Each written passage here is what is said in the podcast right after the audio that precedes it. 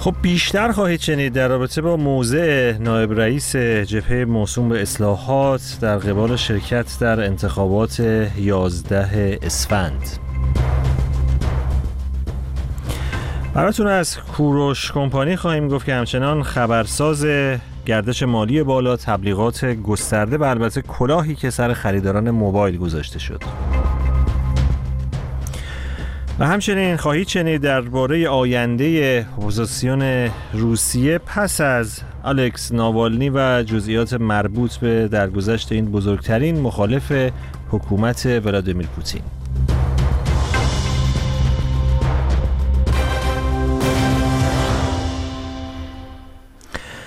محسن آرمین نایب رئیس جبهه موسوم اصلاحات در واکنش به بیانیه 110 فعال سیاسی اصلاح طلب با نام روزن گشایی اعلام کرده که اختلاف نظر در این است که آیا در انتخابات 11 اسفند روزن گشایی ممکن است یا ممتنع.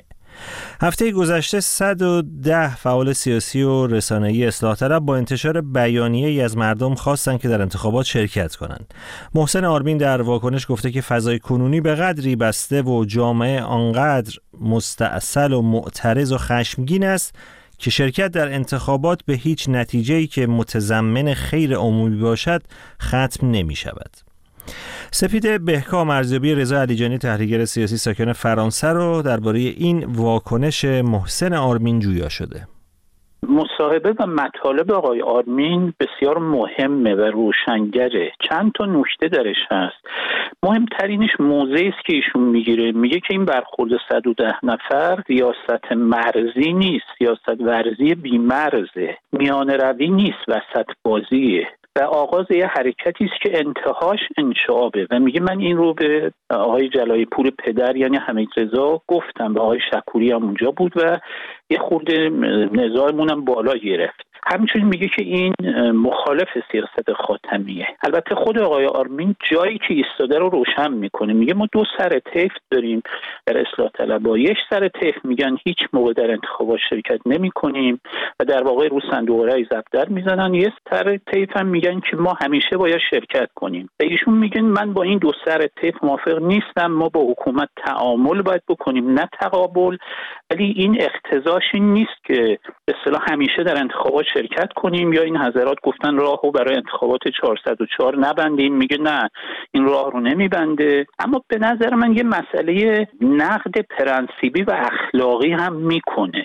ایشون میگه که این آقایون اومدن ما رو متهم به بی اخلاقی کردن در حالی که خودشون دارن پرنسیب های اخلاقی و حرکت جمعی رو زیر پا می‌ذارن. قرار بوده که اصلاح طلبات خب کلی بحث و جدل کردن به یه معدلی رسیدن که در تهران لیست ندن در شهرستان ها هم بر اساس حد نصاب دو سوم موزه گیری بکنن.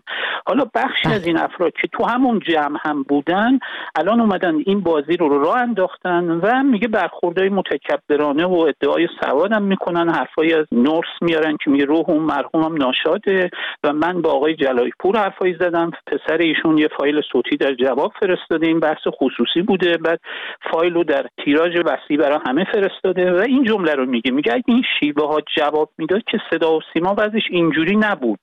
به نظر من این مسئله بسیار مهمه یعنی اخلاق دموکراسی آداب دموکراسی ادب اکثریت و ادب اقلیت هم هست. اقلیت هم باید یه پرنسیپ های رعایت بکنه. به گمان من حالا نویسنده متن دفعه اولش هم نیست این کارها رو می‌کنه. این دفعه چندم تو رأی به همتی هم همین بازی ها بود. این متنی بود خب سراست به گمان من مزورانه که با یه فشار پرحجمی حالا از برخی افراد آکادمیک که آدمای سالمی هم هستن آدمای ساده هم هستن و بله. زیاد تو ظرافت سیاسی نیستن و پشت صحنه نامه نمی‌دونستن امضا گرفتن. برخی هم خوب می‌خواستن با آقا اعلام بیعت بکنن. آقای علیجانی حالا آقای آرمین هم درباره دو سر طیف صحبت کردن. در انتخابات پیشین ما همیشه می‌دیدیم که دعوا و جنگ اصلی بین دو جناح اصلاح طلب و اصولگرا بوده به شکل کلی. الان به نظر می‌رسه هم خود اصولگراها در داخلشون انشعاب ایجاد شده هم در جبهه اصلاحات اختلاف ها بالا گرفته و چند دستگی بیشتری وجود داره انشعاب به وجود اومده. این از کجا نشأت می‌گیره؟ شما فکر می‌کنید؟ دعوای اصولی را دعوا رو واقعیت یعنی دعوا رو قدرت و ثروت و سهمه. هرچند اونها هم زیر پرچم ولایت با هم متحد میمونن در نهایت. ولی دعوای اصلاح طلبا رو سرابه. هرچند بگم من به انشاب منجر نمیشه ولی همونطور که آقای آرمین گفته این شیوه های غیر اخلاقی و غیر دموکراتیک یعنی این بی پرنسیبی ها نهایتش می‌تونه به انشاب برسه. یعنی شما بیاین در یک بازی دموکراتیک در بحث های جمعی حالا نیمه دموکراتیک شرکت کنید. اگر رأی نیاوریم بریم بزنین زیر میز. خب این روش متاسفانه حالا حکومت که غیر دموکراتیکه تو بخشهایی از نیروهای مخالف هم وجود داره و به نظر من این نقدی است که ما باید جدی بگیریم حتی نیروهای مخالف. که این شیوه ها شیوه های درستی نیست هرچند این دعواها در بین اصلاح طلبها دعوای ژورنالیستی در سطح روزها باقی میمونه تو عمق اجتماعی نمیره. یعنی مثلا مسئله مردم انتخابات نیست. ولی دعوای اصولگرا هم هرچند برای مردم مهم نیست ولی برای خودشون منعاب داره. دعوای اونها جدی است و دعوای این طرف متاسفانه یک بازی بی سرانجام و بی نتیجه است اگر نگیم به یک تراژدی ختم شده. رضا علی جانی بود تحلیلگر سیاسی ساکن فرانسه. رئیس کل بانک مرکزی ایران روز دوشنبه سی بهمن از پیشنهاد جمهوری اسلامی برای راه اندازی سویفت مشترک بین اعضای گروه بریکس و همچنین عضویت در FATF مختص این گروه خبر داد. سویفت به سامانه بین المللی نقل و انتقال پول اطلاق میشه و FATF هم همون گروه ویژه اقدام مالی علیه پولشویی پولشویی و تروریسم اما کشورهای عضو بریکس یا همون قدرت‌های اقتصادی نوظهور آیا انگیزه‌ای برای راه اندازی یک سویفت مشترک و یا سازوکاری مشابه FATF دارند؟ رضا غیبی روزنامه‌نگار اقتصادی در گفتگویی که پیشتر با او داشتم به این پرسش پاسخ میده.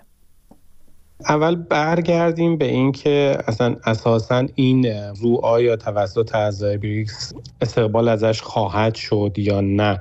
چون مشکلاتی که ایران یعنی جمهوری اسلامی می‌خواد ازش فرار کنه با طرحهای این چنینی تماما برمیگرده به ماجراجویی هایی که خارج از مرزهای ایران داره انجام میده و در داخل مباحث غنیسازی رو پیگیری می‌کنه که نهایتا منجر به تحریم شده و این تحریم ها مبادلات سایر کشورها با ایران داره میشه و وقتی شما داری بحث ایفت با اعضای بریکس رو مطرح می‌کنی. خب به اعضای بریکس هم مثلا روسیه که به واسطه تجاوزی که با اوکراین داشته تحت تحریم هست ولی برزیل هند و خود چین کشورهایی هستن که یا مصر و عربستان که مثل ایران الان حضور داره اینا کشورهایی هستن که بخش عمده ای از مبادلاتشون با همین ایالات متحده است و قاعدتا اگر هم الان ایران رو پذیرفتن در جمع این کشورهای عضو بریکس اهداف دیگری پشتش بوده و در نهایت اون تجارت کلان خودشون رو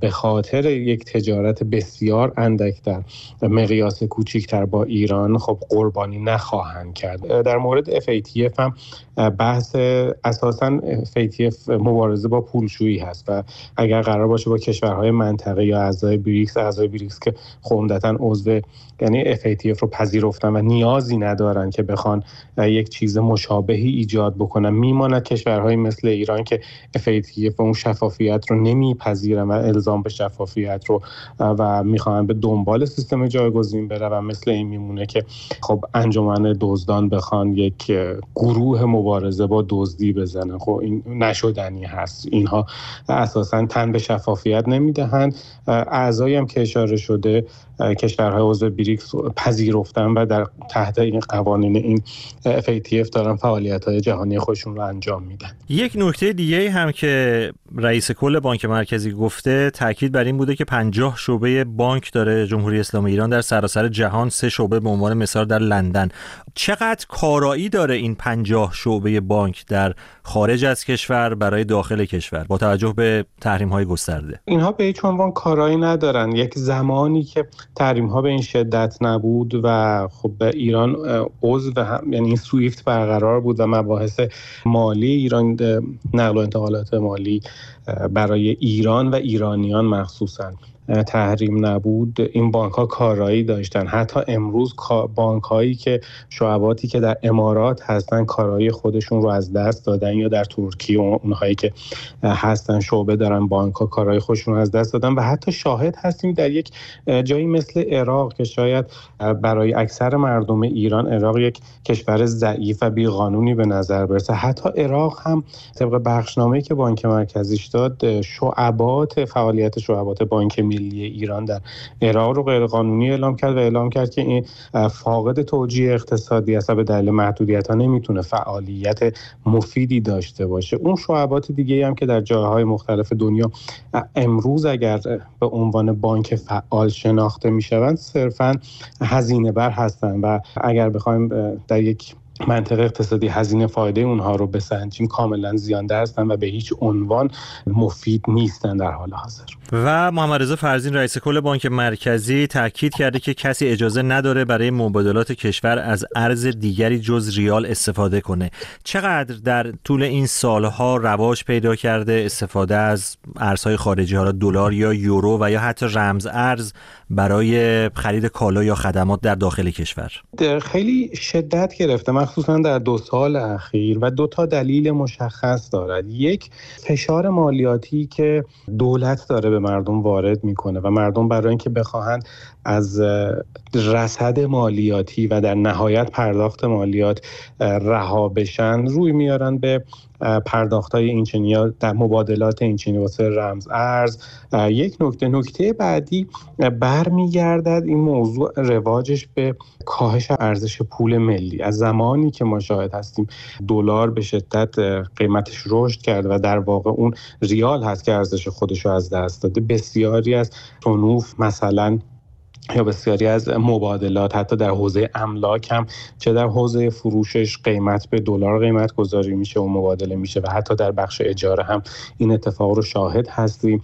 و اونجوری که آقای فرزین گفتن و یک به نوعی التماس می‌کردن که حواسمون به ریال باشه نه این چنین نیست. اگر قراره که حواس مجموعه ها به ریال باشد از خود بانک مرکزی باید شروع بشه. از سیاست هایی که در وزارت اقتصاد دارایی بنیان گذاشته میشه باید شروع بشه و با این سیاست ها این گونه مبادلات بیشتر و بیشتر خواهد شد و نتیجه اون هم سقوط هرچه بیشتر ارزش ریال در داخل کشور و خارج از کشور است رضا غیبی بود روزنامه‌نگار اقتصادی که در رابطه با صحبت‌های روز دوشنبه رئیس کل بانک مرکزی گفتگو کرد.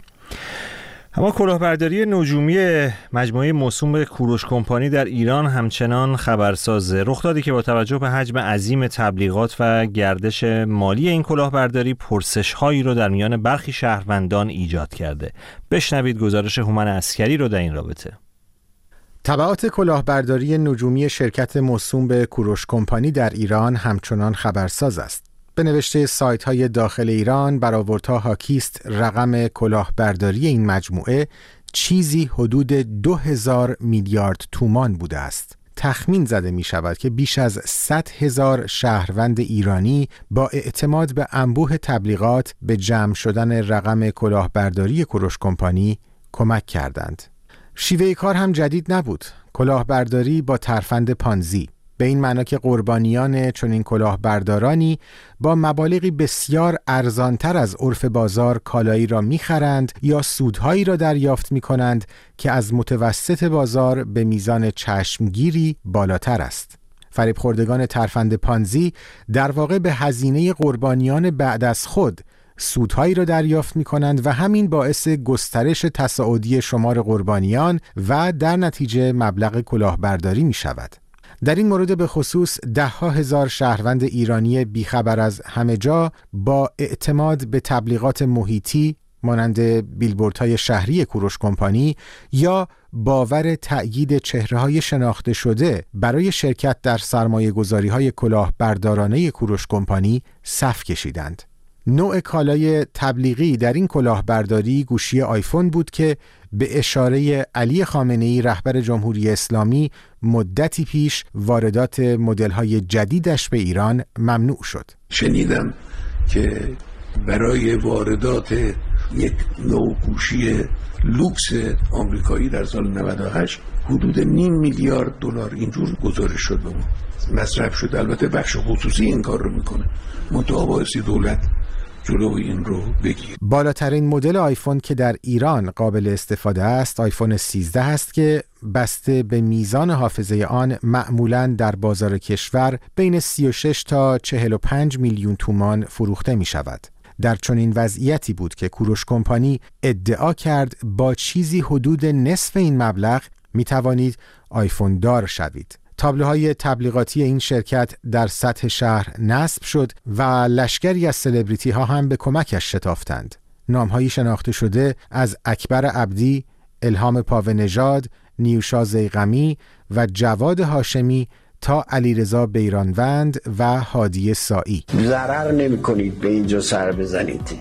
کوروش کمپانی به شدت سر زبون ها پیچیده. آدم وقتی داره جای خرید بکنه مطمئن باشه؟ مدیریت مجموعتون خیلی انسان پویاییه. حالا شماری از این سلبریتی ها گفتند که خودشان هم قربانی شدند و از کلاهبرداری کوروش کمپانی بیخبر بودند. از جمله جواد هاشمی هنرپیشه‌ای که بیشتر به دلیل بازی در نقش شخصیت های معروف به ارزشی شناخته می شود کوروش کمپانی الان خب با صدها بیلبورد در کشور. گرفتن مجوز از مراکز رسمی و قانونی کشور. الان کلاهبردار از آب در اومده. من به سهم خودم عذرخواهی می‌کنم از مردم. به تب ما تبلیغ کردیم به خاطر اینکه به هر حال بخشی از شغل ما همینه. ما از مردم عذرخواهی می‌کنیم. اما آیا مسئولینی که این گردش مالی بزرگ رو نتونستن کنترل بکنن این بیلبوردها رو مجوز دادن؟ اصلا مجوز وزارت خونه ای که باعث شده مردم به اینا اعتماد بکنن از کجا اومده؟ در شبکه های اجتماعی هم بازار گفتگو درباره کلاهبرداری کوروش کمپانی داغ است. بعضی پرسیدند چطور ممکن است که کسب و کاری بدون چراغ سبز حکومت چنان کارزار تبلیغاتی گسترده ای را در ایران اجرا کند. تجربه سالهای اخیر در ایران نشان داده که دست کم در مورد بیشتر قربانیان کلاهبرداری ها نه شکایتشان به جایی رسید و نه اعتراض های خیابانی گاه و بیگاهشان. وقتی هم که کار به جای باریک کشیده نه کسی مسئولیت را پذیرفته و نه نهادی انتقادی را برتابیده. چنانکه در مورد کوروش کمپانی هم سکینه سادات پاد دستیار ابراهیم رئیسی گفته دولت جمهوری اسلامی 16 دی ماه در نامه‌ای به قوه قضاییه هشدار داده بود که شبهه کلاهبرداری وجود دارد و لازم است به نوشته این مقام رسمی برای جلوگیری از تضییع حقوق مردم برخورد قانونی صورت گیرد. هشداری که به فرض درست بودن گفته دستیار ابراهیم رئیسی بر روی زمین ماند و تنها صف قربانیان کلاهبرداری های سالهای اخیر ایران را طولانی تر کرد. هومان اسکری گزارش می‌داد در رابطه با ماجرای حاشیه برانگیز و چالش برانگیز کلاهبرداری مجموعه موسوم به کوروش کمپانی. امروز موضوع داغ در شبکه های اجتماعی یا بهتر واکنش ترین خبر در 24 ساعت. بیشتر اتفاقهایی که از سوی از داغترین سوژه ها در فضای مجازی. اینستاگرام فیسبوک ایکس تیک تاک. تلگرام. رادیو فردا زمانی برای ارتباط.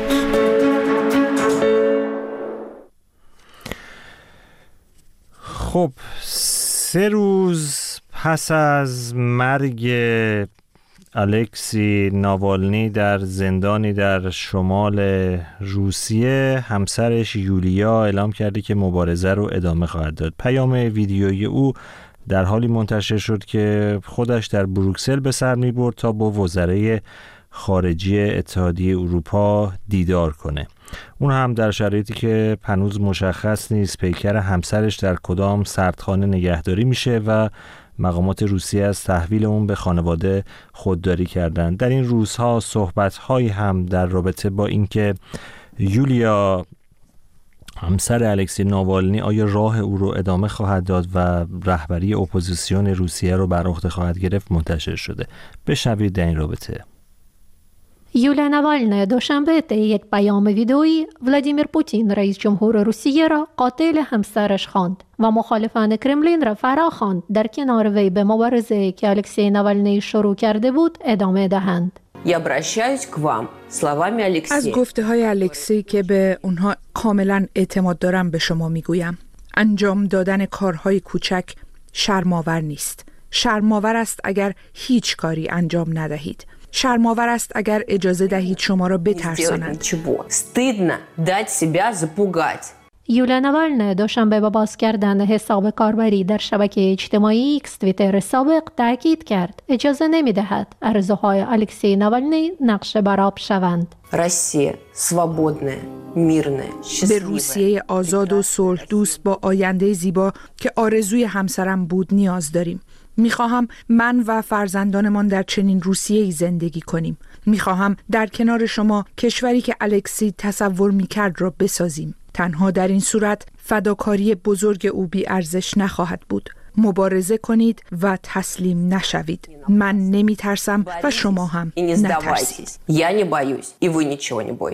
این نخستین پیام یولا نوالنه پس از سخنرانی کوتاه وی در حاشیه کنفرانس امنیتی مونیخ تنها ساعتی پس از این بود که سازمان فدرال زندانهای روسیه خبر درگذشت الکسی نوالنی را منتشر کرد. در این سخنرانی که بسیار ملاک متانت و خیشتنداری تکان دهنده توصیف کردند یوله نوالنه در حالی که هنوز نمی‌توانست خبر وحشتناک را باور کند گفت پوتین و اطرافیانش باید بدانند بابت کاری که با روسیه خانواده و همسرش کردند مجازات می‌شوند مارینا لیتویننکو که همسرش الکساندر افسر سابق سازمان امنیت روسیه در اوایل حکومت ولادیمیر پوتین با مواد رادیواکتیو در لندن به قتل رسید خواهان حمایت همه جانبه از خانواده الکسی نوالنی شد یولیا باید صدای همسرش را زنده نگه دارد. او اکنون صدای همسرش است و آرزو می کنم مردم در کنار وی باشند و از او و خانواده‌ش حمایت کنند. تا زمانی که او بتواند حرف بزند و در کانون توجه باشد، الکسی از یاد نمی رود و ما به این نیاز داریم. الکسی و یوله در سال 2000 ازدواج کردند و همان سال هر دو به حزب یابلوکا که حزب لیبرال دموکرات به شمار می رفت پیوستند. این همان سال بود که ولادیمیر پوتین رئیس جمهور روسیه شد. از حدود هفت سال بعد که الکسی به عنوان مخالف ولادیمیر پوتین و افشاگر فساد مالی در روسیه شهرت یافت یوله همواره کنار همسرش و در دوره دستیار و منشیش بود در این حال از حدود 7 8 سال پیش که الکسی تحت پیگرد قانونی قرار گرفت و به ویژه به دنبال مسمومیت وی با عامل اعصاب در تابستان 2020 یولا نوالنه تقریبا به اندازه همسرش در کانون توجه قرار گرفت. به گفته یک تحلیلگر سیاسی روس در پی سوی قصد به الکسی یولا از همسر یک سیاستمدار به یک سیاستمدار تبدیل شد. یوگنی کیسلیوف تحلیلگر سیاسی نیز بر این باور است که در شرایط کنونی تنها یک راه پیش پای یولیا ناوالنایا وجود دارد مشخص شده کرملین به محبوبیت پوتین اعتماد ندارد و تنها با قتل و سرکوب می‌خواهد این رژیم را سر پا نگه دارد در این لحظه نمی‌دانیم آیا یولیا ناوالنایا می‌تواند اپوزیسیون پراکنده و متفرق روسیه را متحد کند یا نه اما مسلما سخنان وی در داخل و خارج روسیه اهمیت و وزن خاصی پیدا کرده. زندگی مشترک الکسی و یوله و فرزندانشان دخترشان دریا و پسرشان زخار به اندازه بسیاری در مقابل دوربین ها گذشته. در تضاد کامل با ولادیمیر پوتین است که جزئیات روابط خصوصی و زندگی فرزندانش عمدتا از طریق گزارش های خبرنگاران تحقیقاتی درباره فساد مالی و ثروت هنگفت وی علنی شده. افراد نزدیک به خانواده نوالنی همواره گفتند روابط الکسی و یوله از زمانی که 26 سال پیش با هم آشنا شدند از نوعی بود که تنها در قصه های رومانتیک و عاشقانه درباره آن می‌خوانیم. آخرین حرف الکسی نوالنی به همسرش با اینکه به آنها بیش از یک سال و نیم اجازه ملاقات داده نشده بود تبریک روز ولنتاین بود و او در اینستاگرام نوشت تو هر لحظه پیش من هستی و عشق من به تو حتی بیشتر از گذشته است. یوله یک شنبه عکس مشترک با الکسی منتشر کرد و زیر آن نوشت دوستت دارم آن رایسکه رادیو فردا خب به پایان مجله نیمه شب رادیو فردا رسیدیم. بسیار سپاسگزار از همراهیتون. وقتتون بخیر.